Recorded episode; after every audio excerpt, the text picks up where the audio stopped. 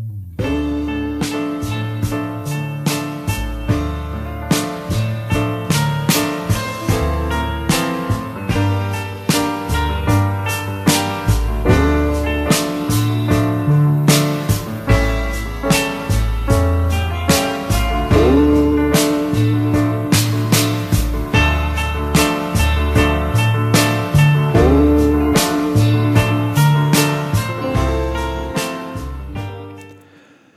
ערב טוב. בכ"ט בנובמבר 1947, ערב ההחלטה באומות המאוחדות על סיום המנדט הבריטי והקמת שתי מדינות עצמאיות, יהודית וערבית בארץ ישראל, ישבו המוני יהודים ברחבי הארץ סביב מקלטי הרדיו, כססו ציפורניים וייחלו לקבל את הכרת העולם. ומאז, למרות ההצהרה של דוד בן גוריון, לפיה לא חשוב מה יגידו הגויים, חשוב מה יגסו היהודים, או הדבקת הכינוי או"ם שמום לארגון האומות המאוחדות, נדמה שלא הפסקנו לחפש את ההכרה במי שאנחנו ובמה שאנחנו עושים. וכך השאלה מה יאמרו הגויים תמיד מרחפת בחלל האוויר, וניצחון של מכבי על צסקה הופך לאירוע לאומי המלווה בהצהרה פטריוטית לפיה אנחנו על המפה ואנחנו נשארים על המפה, לא רק כספורט, בהכל. אז הערב הזה יוקדש למוזיקאים ישראלים שביקשו וקיבלו את הכרת העולם ביצירה שלהם, ויבואו לכאן הפלסטיקים של אסף אבידן, מינימל קומפקט, נוגה ארז, עפרה חזה, מייק ברנט ועוד כל מיני. יאללה מתחילים.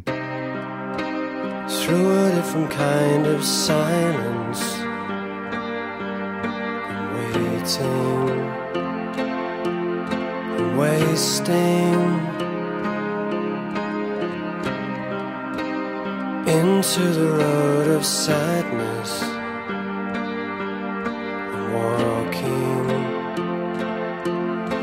without you.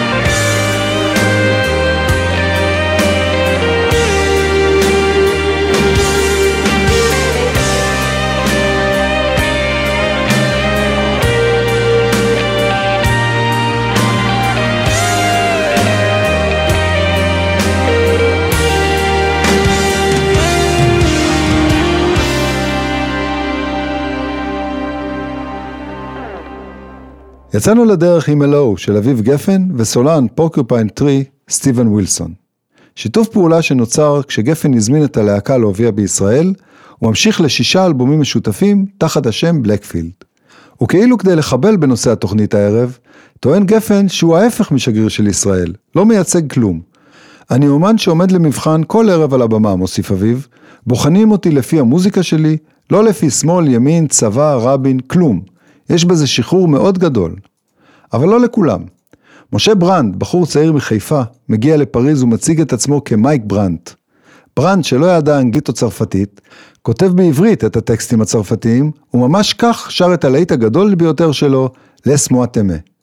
ההצלחה הייתה מסחררת. מאות הופעות, להיטי ענק, שערי מגזינים, לימוזינות, מטוסים פרטיים, ואפילו תואר זמר השנה בצרפת. אבל כמו שאומרים האמריקאים, אין ארוחות חינם, לפחות לא בסיפור של ברנט. לצד ההצלחה ערבו הבדידות והחרדה שהובילו את ברנט לשים קץ לחייו, והוא בן 28 בלבד. הוא עבד בקצב מטורף ונשחקה לו הנשמה, מספר הזמר עוזי אברהם, ומוסיף, הוא לא היה יכול להתמודד עם זה. לא היה יכול להיות אסיר בקריירה של עצמו, הוא בחר בדרך העצובה ביותר שאפשר להעלות על הדעת.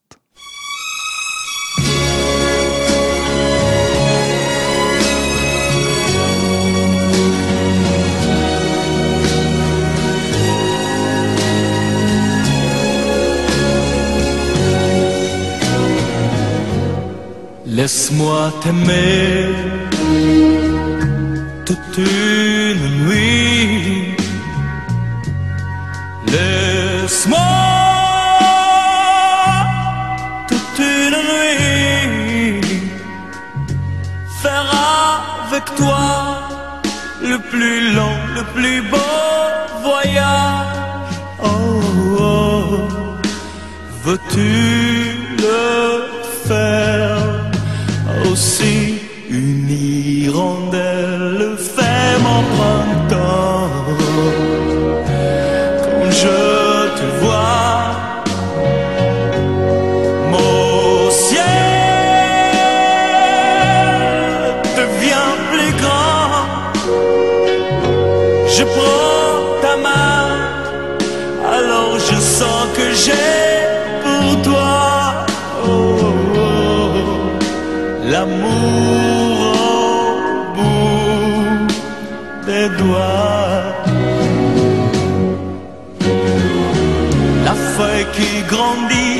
A besoin de lumière. Et le poisson meurt sans l'eau de la rivière. Aussi vrai que nos corps sont nés de la poussière. Toi, tu es mon soleil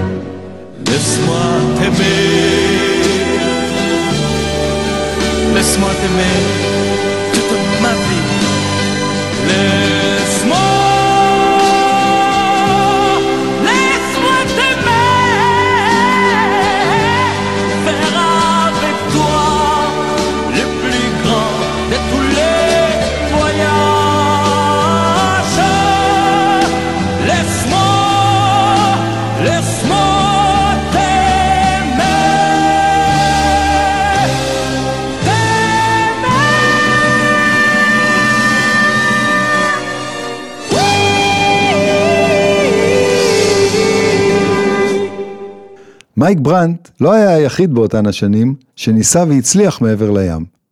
הצ'רצ'ילים חיממו את דיפ פרפל וג'נסיס, אסתר ואבי עופרים כבשו את המקום הראשון במצעד הפזמונים בלונדון, וריקה זרעי חשבה לעצמה שאם אני כבר שרה באולמות מפוארים בתל אביב ובירושלים, למה שלא אשיר באולימפיה בפריז?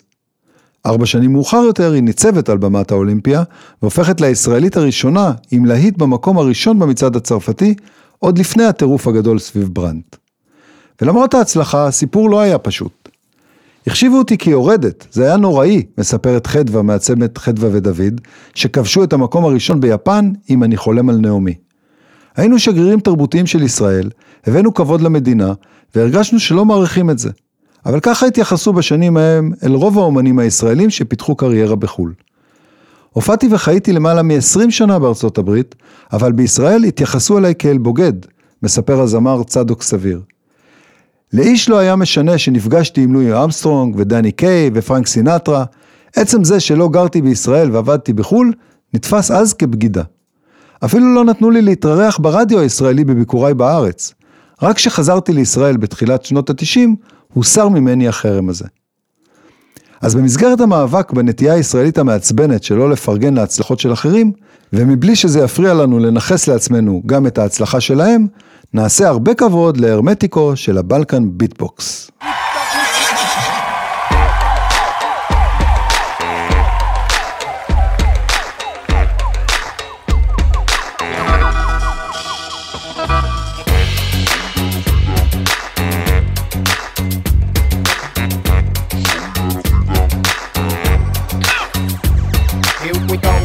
You better listen. The BBB train riding on a rhythm.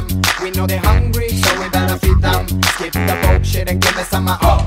Pick up your clapping hands and pay attention. From the Middle East to the open nations, we coming straight to your ear, no complications. As yalla yalla, come on, give me some uh, oh. Here we go, go, you better listen. The BBB train riding on a rhythm. We know they're hungry, so we better feed them. Skip the bullshit and give me some uh, oh. Pick up your clapping hands and pay attention. From the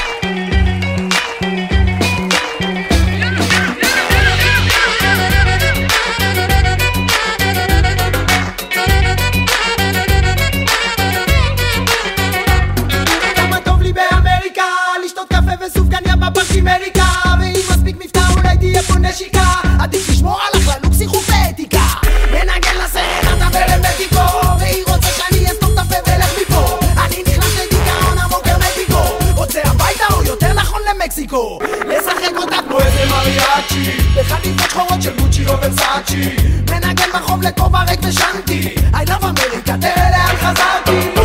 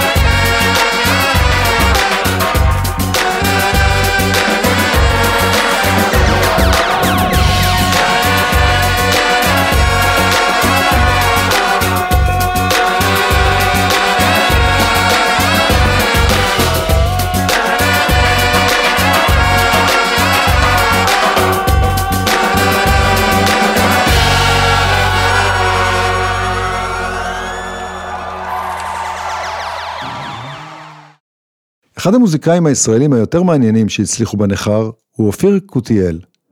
המוכר גם בשם הבמה קוטימן. החידוש שהכניס את קוטימן לרשימת 50 ההמצאות של השנה של טיים מגזין לשנת 2009 הוא פרויקט Through You, המשלב קטעי וידאו מהיוטיוב לכדי יצירה חדשה. הטיים בחר לתת לו את הכבוד על פריצת דרך בתחום שימוש בעקרונות תוכן חופשי ביצירה והפצה של אומנות. בועז מורד, מנהלו האישי, טוען כי קוטי הוא הדוגמה לכך שהאינטרנט שינה את חוקי המשחק. Through You נולד מתוך מערבולת של רעיונות, מספר קוטימן. יום אחד טיילתי ביוטיוב והגעתי לסרטון של מתופף שלא היה לי מושג מי הוא. התאהבתי בו. תקופה ארוכה הסתובבתי עם הרעיון שאני חייב לשים מוזיקה משלי מאחורי הטיפוף שלו. התחלתי לנגן, זה נשמע מגניב והבנתי שאני יכול לחבר בין סרטון אחד לסרטון אחר.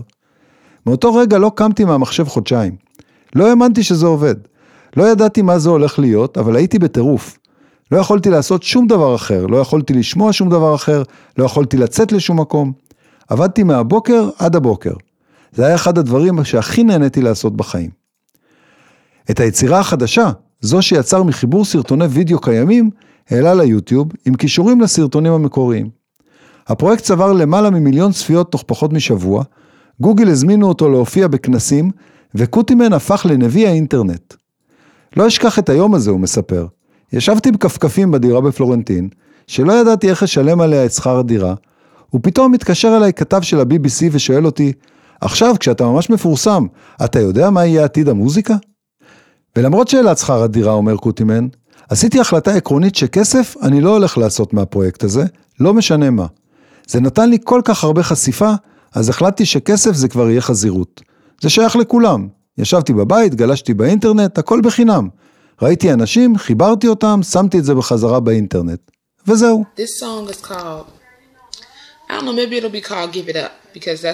Um um chorus.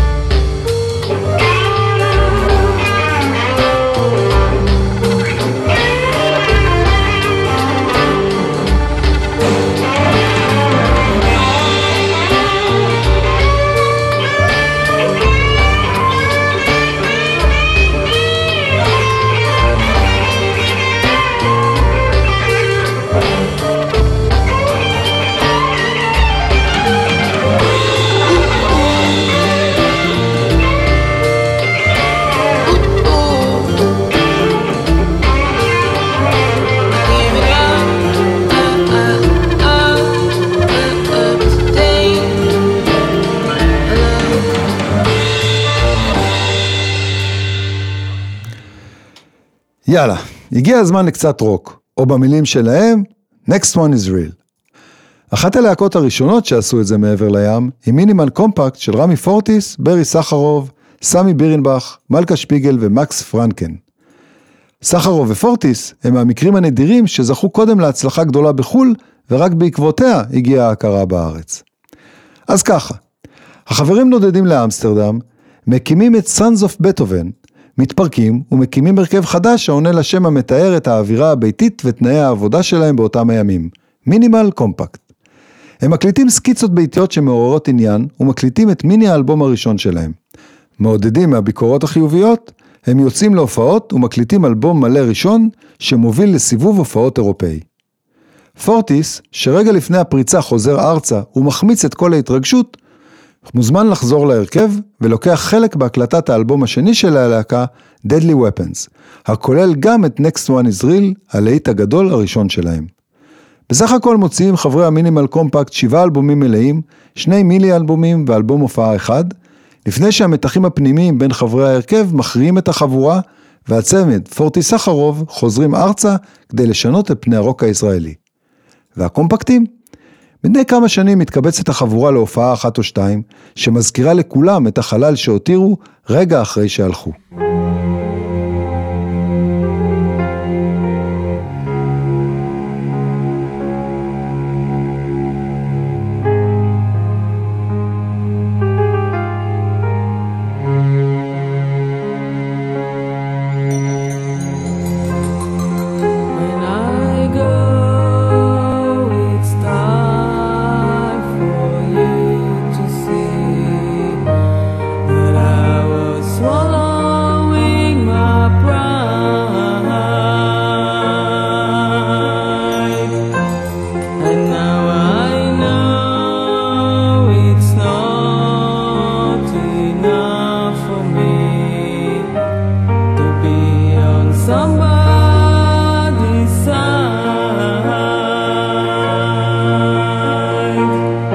Can you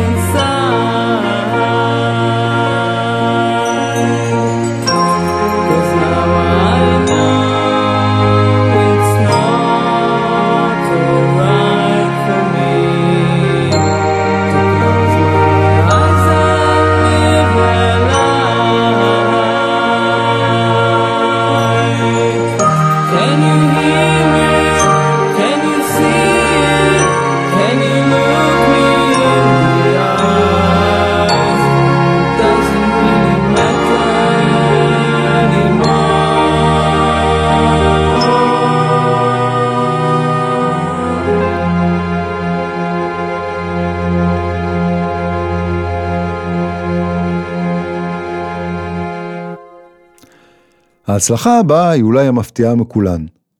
או שלא. עפרה חזה, זמרת השנה במשך ארבע שנים רצופות, מוציאה את שירי תימן, פרויקט להנצחת תרבות תימן שלא מעורר עניין מיוחד בארץ. יזהר אשדוד, ההוא מתיסלם, יוצר גרסת דאנס לשיר גלבי, שדרן רדיו אנגלי מכל השלום שולח אותו לקולגות בבריטניה, והקריירה הבינלאומית של חזה יוצאת לדרך. חזה עובדת עם אשדות על אלבום בינלאומי ראשון, מתוכו מתפוצץ אם ננעלו, השיר הישראלי הנמכר ביותר בכל הזמנים, והופך את חזה לתופעה בינלאומית. היא משתפת פעולה עם אומנים כמו Sisters of Mercy, פאולה אבדול, פול אנקה, איגי פופ ואחרים, עד כי קשה שלא לתהות מה היה קורה אילו. חזה, ילדה טובה משכונת התקווה, מתחילה את הקריירה הבימתית שלה בסדנת משחק אצל בצלאל אלוני.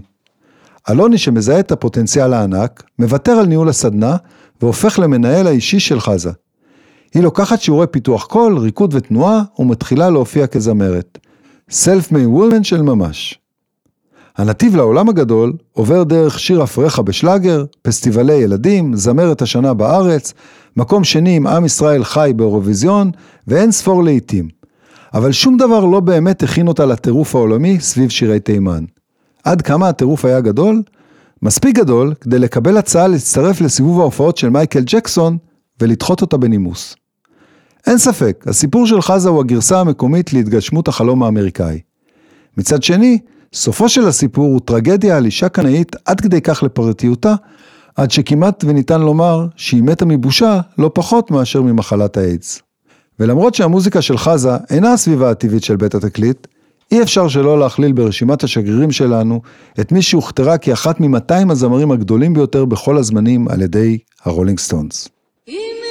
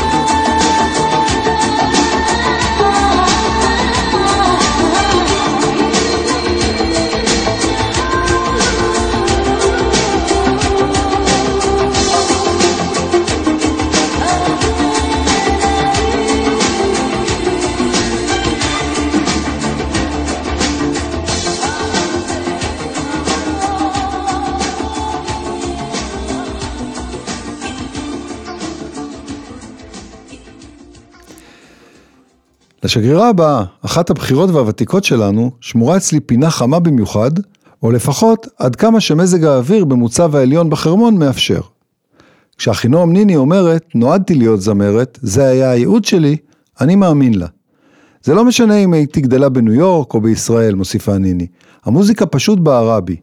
נולדתי לעשות את הדבר הזה, לשיר. אומרים שרושם ראשוני נוצר תוך עשר שניות. לי לקחו בדיוק שתיים כדי להתאהב. ניני, נערה צעירה במדים, חמושה בגיטרה ובקול נדיר, הגיעה להופעה מאולתרת במוצב שלנו, ונשמתי נעתקה. נפגשנו שוב בתל אביב, ביקשה להשמיע לי שיר, וכשסיפרה בביישנות שזה שיר שלה, אמרתי שאין שום סיבה שתשיר שירים של אחרים. עם מוזיקה וקול כמו של אחינועם, אי אפשר שלא להצליח. והיא הצליחה. ניני עם בן זוגה המוזיקלי, המורה והגיטריסט גילי דור, יוצאת לעולם תחת השם נועה, ומשתפת פעולה עם מוזיקאים כמו סטינג, שריל קרו, סטיבי וונדר, קרלוס סנטנה, מרסדס סוסה, אנדרי בוצ'לי ואחרים. היא מופיעה על הבמות הנחשבות ביותר, וב-94 מוזמנת לוותיקן להופיע בפני האפיפיור יוחנן פאולוס השני. זו הייתה חוויה מרגשת להגיע בתור יהודייה וישראלית לוותיקן ולשיר את אווה מריה. אם כי לקחתי את המנגינה המקורית וכתבתי לה מילים אישיות משלי. תפילה אישית מאוד ולא דתית. ודווקא בחרו בי לשיר את הגרסה שלי, ולא ביקשו ממני לשנות דבר. זו הייתה הופעה מאוד מאוד משמעותית בשבילי, כזו ששינתה לי את החיים. וכך הגעתי לביתם ולליבם של מאות מיליוני אנשים. התגובות בישראל היו כצפוי מעורבות.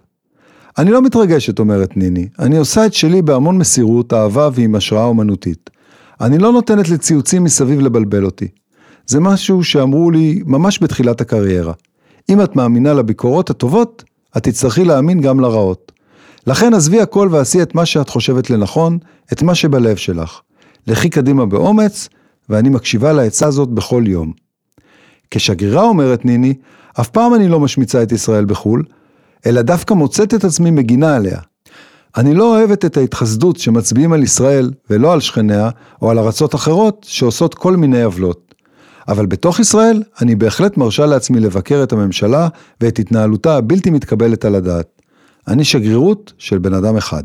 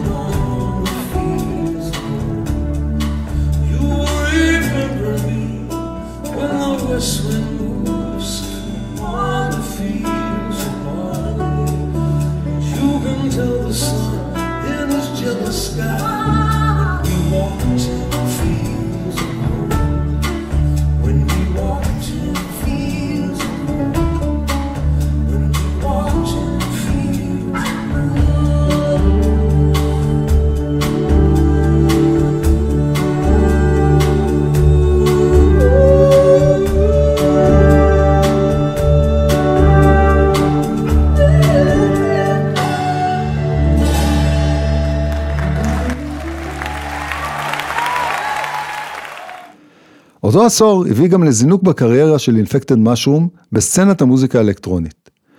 ההרכב שהוקם על ידי עמית דובדבני וארז אייזן בסוף שנות ה-90, בחדר קטן בבת ים שהוסב לאולפן, נחשב היום לאחד מהרכבי הטראנס המצליחים בעולם. בחדר הקטן ההוא הם מקליטים את שלושת האלבומים הראשונים שלהם, וגם היום, ממקום מושבם ב-LA, יש להם פינה חמה לחדר ממנו הכל התחיל. גדלנו בתקופה אחרת בקריות, אומר עמית דובדבני. לא היו פלאפונים ומחשבים, כל היום היינו ברחוב, והיו לך שתי אופציות. או שאתה משחק עם כדור, או שאתה מקים להקה. השניים בוחרים להקים את הלהקה הכי מצליחה שיצאה מהקריות ומישראל בכלל, תואר דובדבני.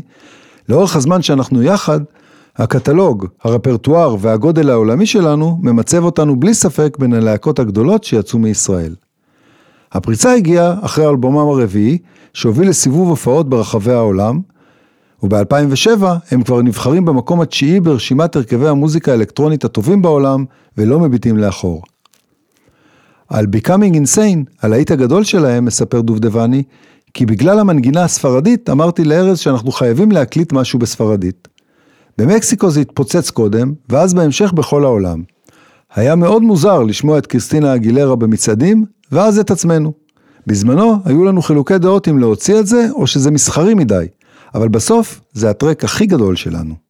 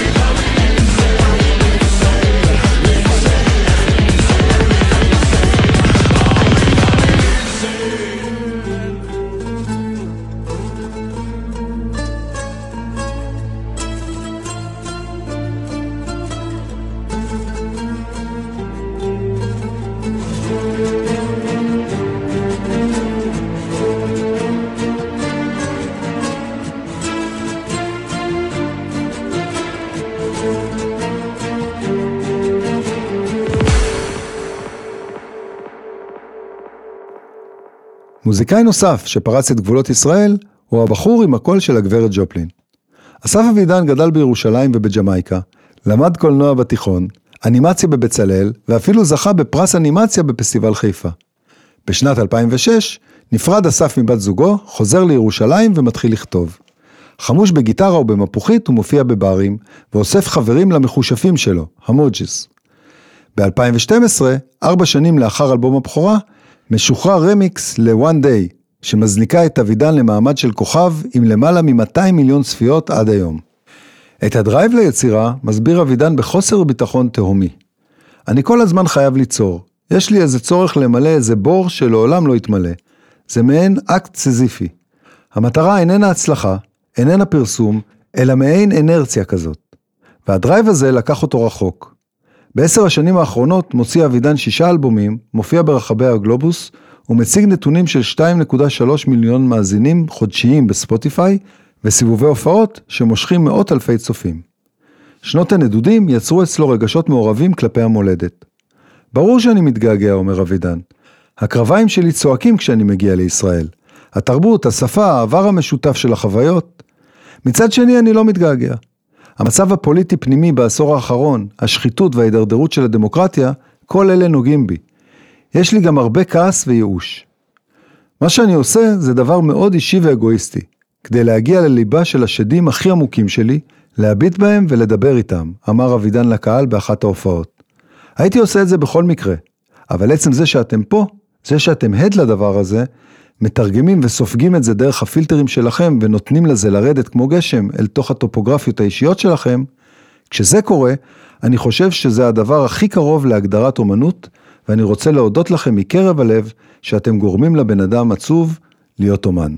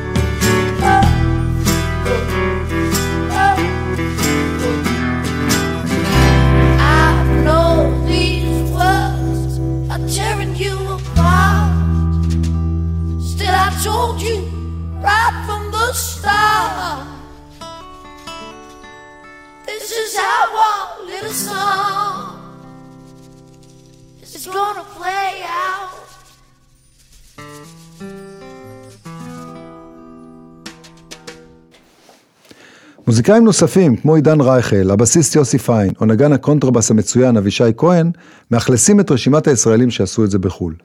קטגוריית הניסיונות אף רחבה ממנה, ואפילו שלום חנוך ניסה את מזלו בלונדון, לפני שיאנקלי רוטבליט כתב לכבודו את כמה טוב ששבת הביתה.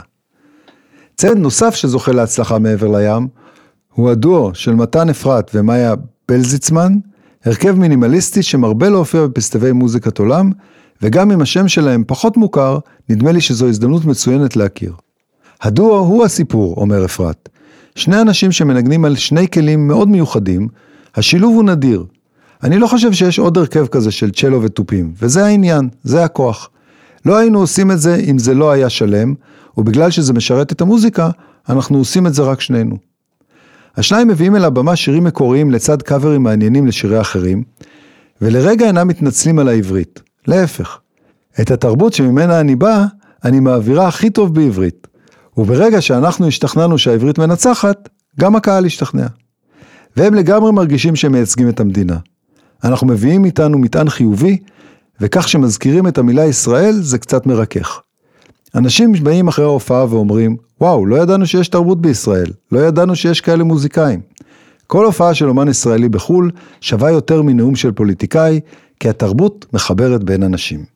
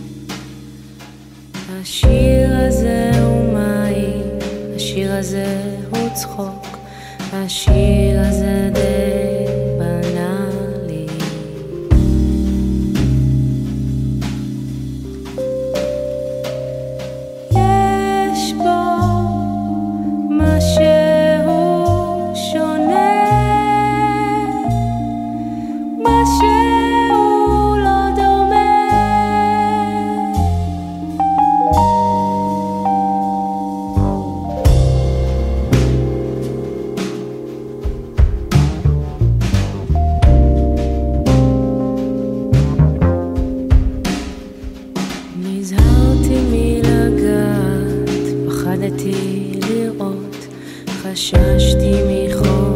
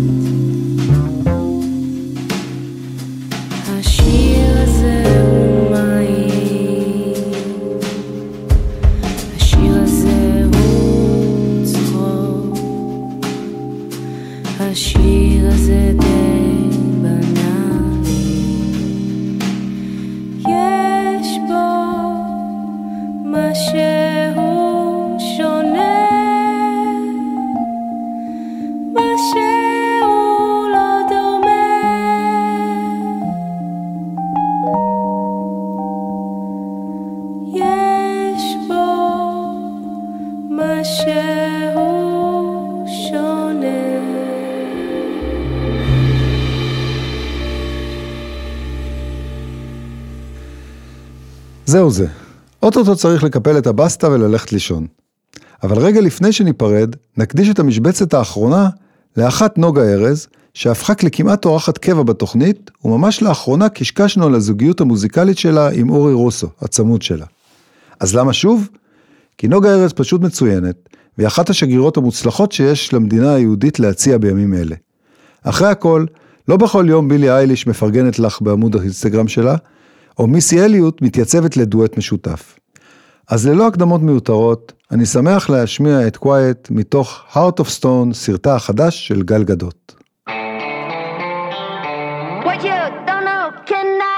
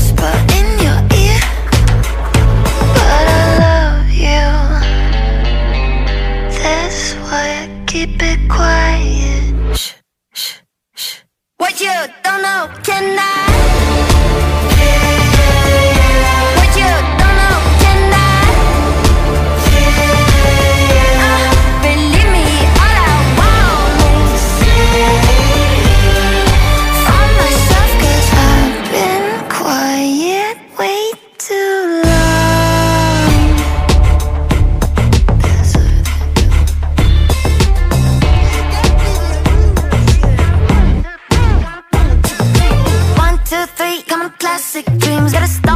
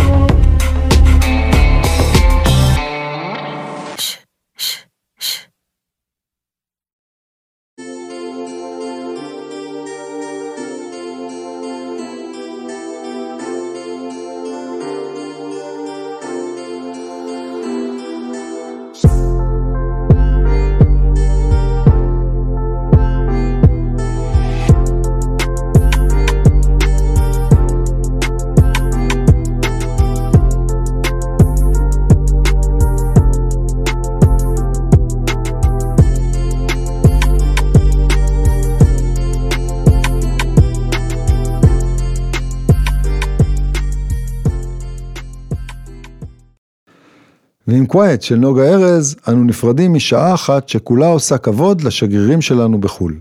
פיתחו יומנים ונקבע לנו דייט לשבוע הבא, בדיוק באותו היום ובאותה השעה, חמישי בעשר. נתקהל כאן כל הקומץ, כאן ברדיו האינטימי שלנו, רדיו התחנה, לעוד שעה במנהרה. תשתדלו להגיע כדי שיהיה לנו לפחות מניין. תודה למיקי שטיינר וליונתן גל שהם הטכנאים, העורכים, הסאונדמנים והמפיקים, או בקיצור, הם הם רדיו התחנה. תודה לרמי יוסיפוב, הטפיקסאי מבנימינה שמארח אותי באולפנו המשוכלל. תודה מיוחדת לשימי שאפשר לי להגג מעט בין השירים, ותודה לכם שהאזנתם. מי שלא הספיק יכול לשמוע אותנו בדף הפייסבוק של רדיו התחנה, או בפודקאסט של התוכנית שקישור אליו יעלה כרגיל בדף הפייסבוק הפרטי של שימי. יאללה ביי.